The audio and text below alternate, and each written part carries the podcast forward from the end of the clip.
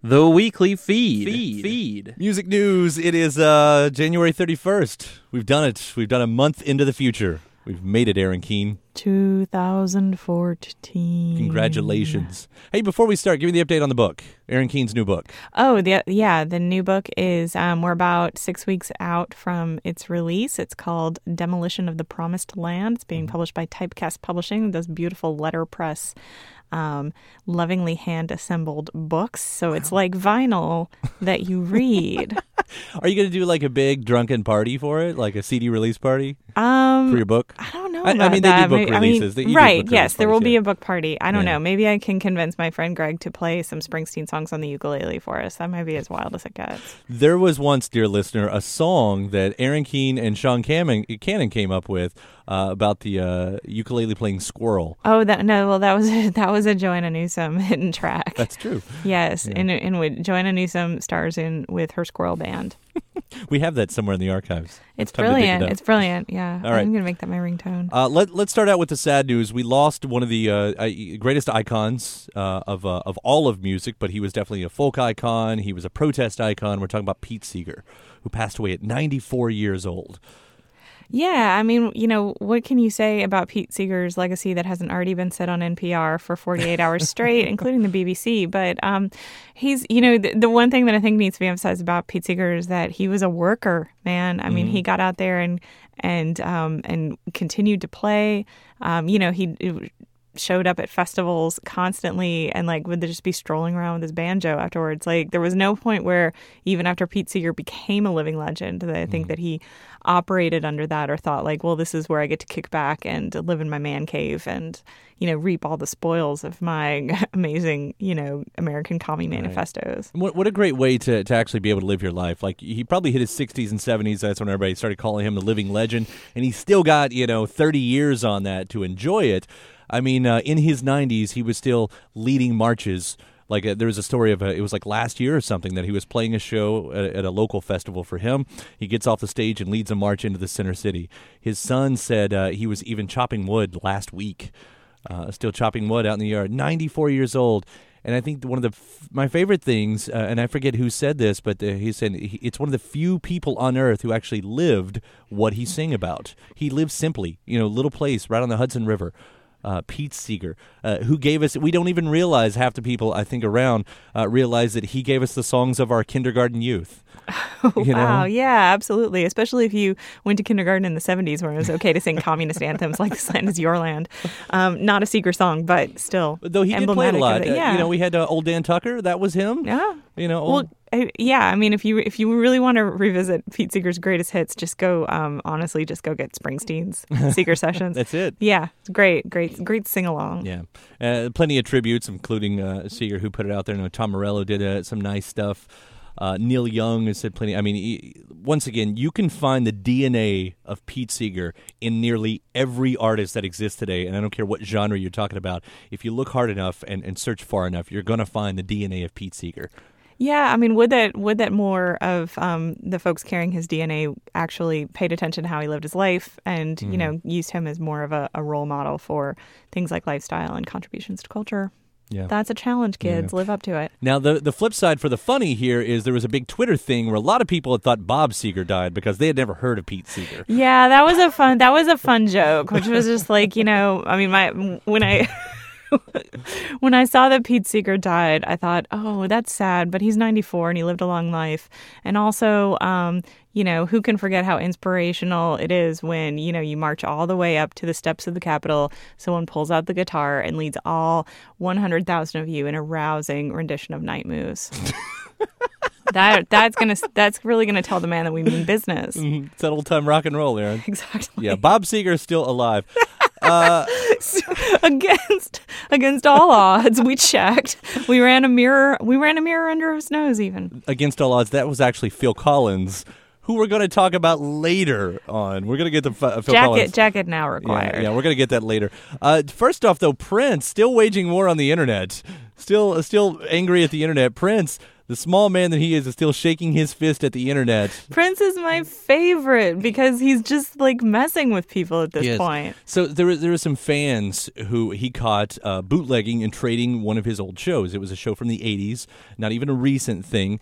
And they caught him doing it. And there was 22 of these people that he caught. And he said, I don't care if you like me or not, you're all going to pay me $1 million. Because, you know, Prince needs the money. So he says, you're all going to be, I'm suing you for $1 million. And that was a few days ago. And then 2 days after, he went, nah, just kidding. Just kidding. Here's the thing, kids. This is what you need to know. You're on notice. Okay, that's what Prince is telling you right now. Like, this was your freebie. This was your get out of jail and or pay Prince $1 million card. Yeah, right.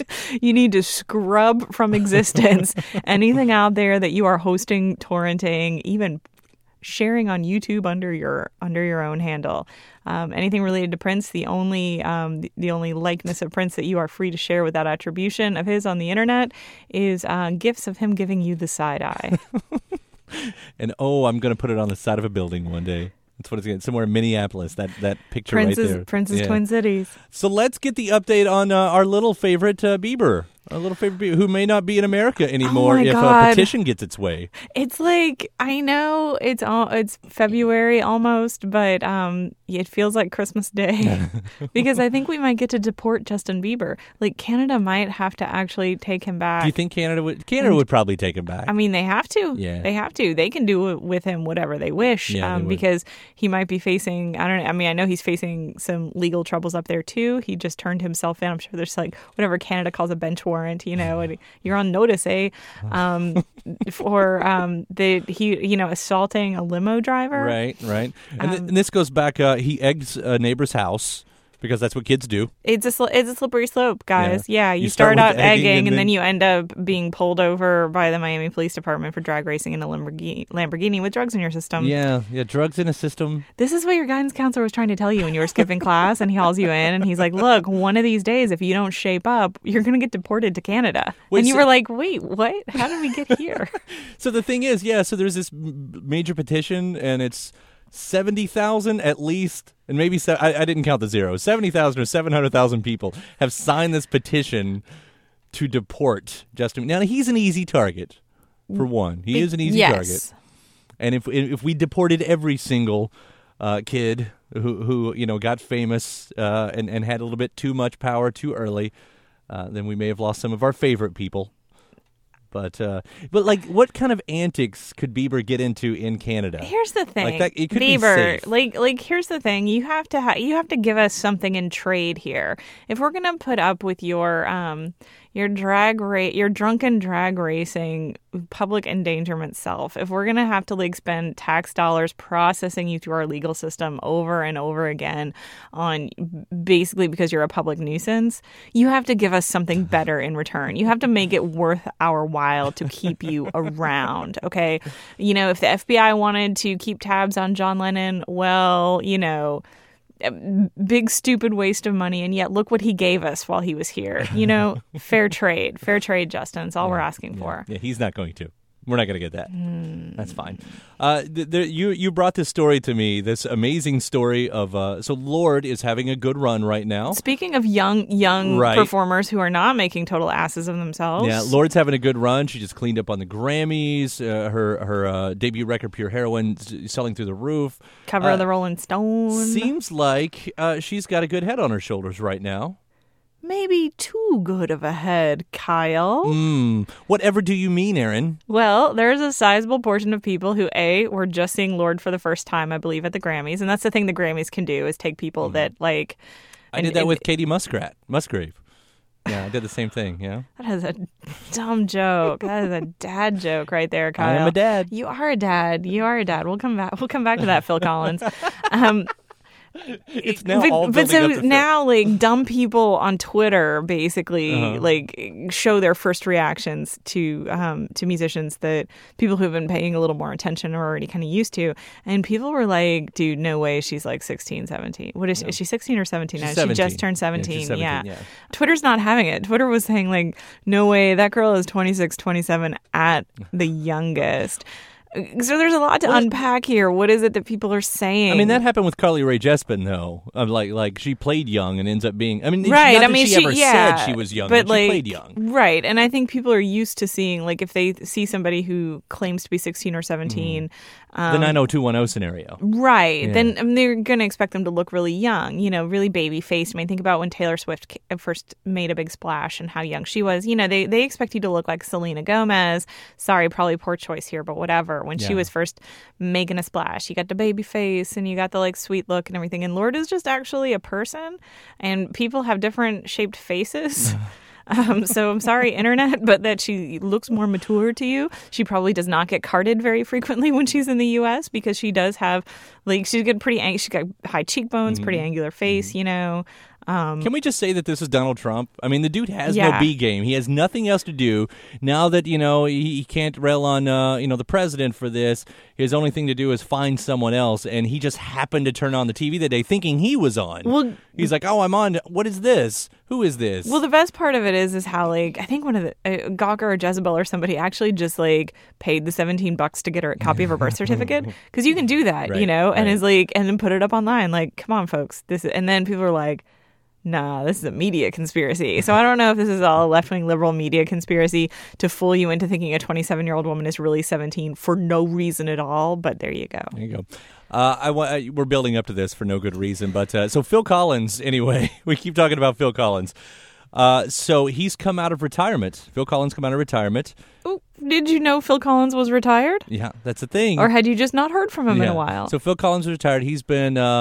he's been staying at home in his basement. He does something like he collects like World War sightings. I memorabilia and UFO sightings and something like this. And anyway, so Adele, who's also about to start writing her new record, says, oh, wow, Phil Collins is coming out of retirement. I want to write with Phil Collins, and why not? So she's been listening to the Tarzan soundtrack a lot and wants to replicate that. Oh, my God.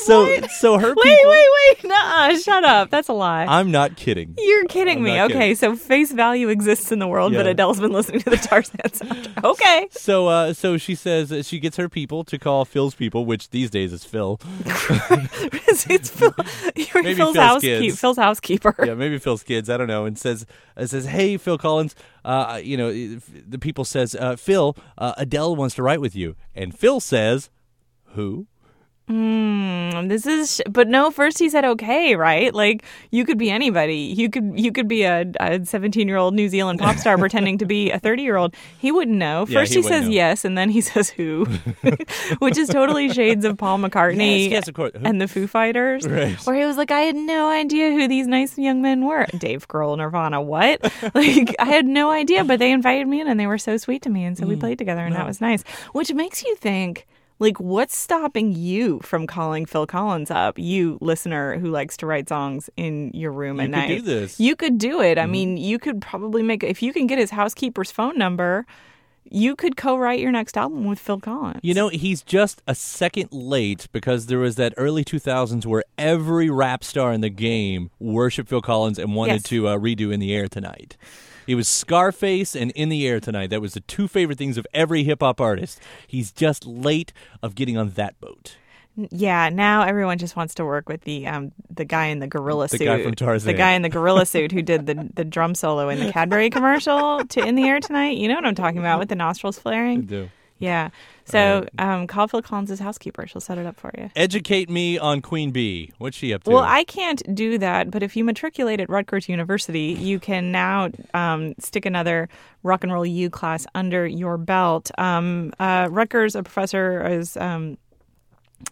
teaching who lectures in the Department of Women's and Gender Studies is teaching a course called Politicizing Beyoncé, which is going to use her music and career to explore American race, gender, and sexual politics. So this isn't about Beyoncé's political, performing at inaugural balls or whatever. But this is about, like, what does Beyonce's music, what does her public persona, what does her video presentation, all of this, how can you read this in a women and gender studies? You couldn't have done this with Rihanna, I guess. Well, you could, actually. You could, but it's, I mean, and if you were doing just a general course on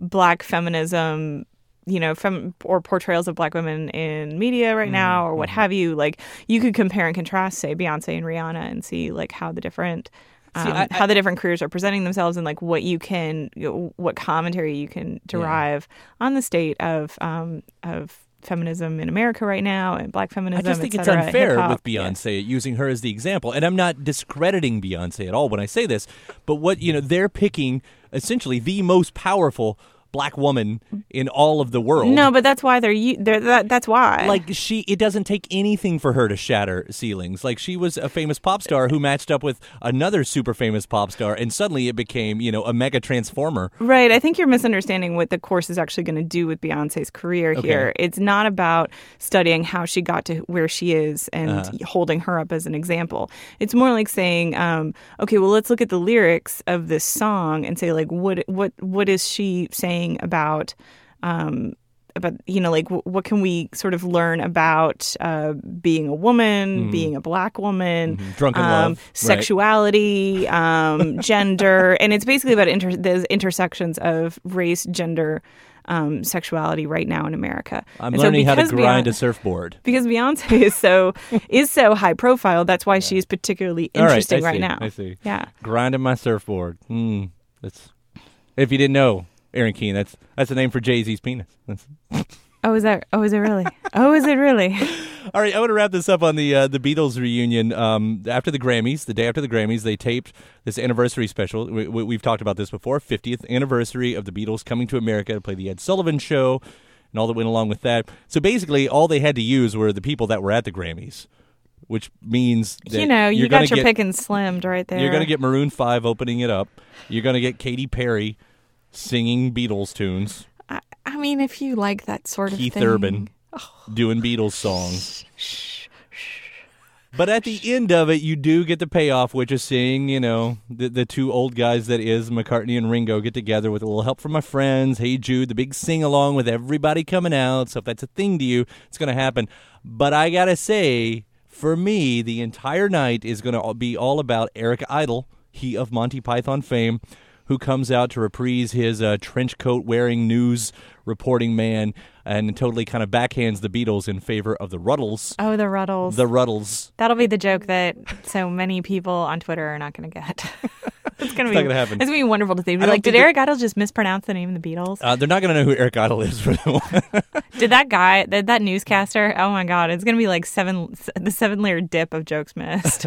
I feel like they did mess up of not being able to do the whole kid thing, because Danny Harrison's going to be up there. And Sean Lennon and Yoko are in attendance.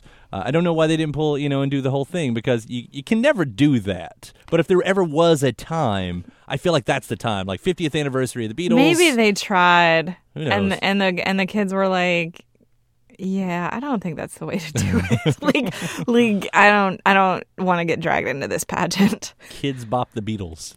That could be a thing. Well, just put Katy Perry in a mop top wig.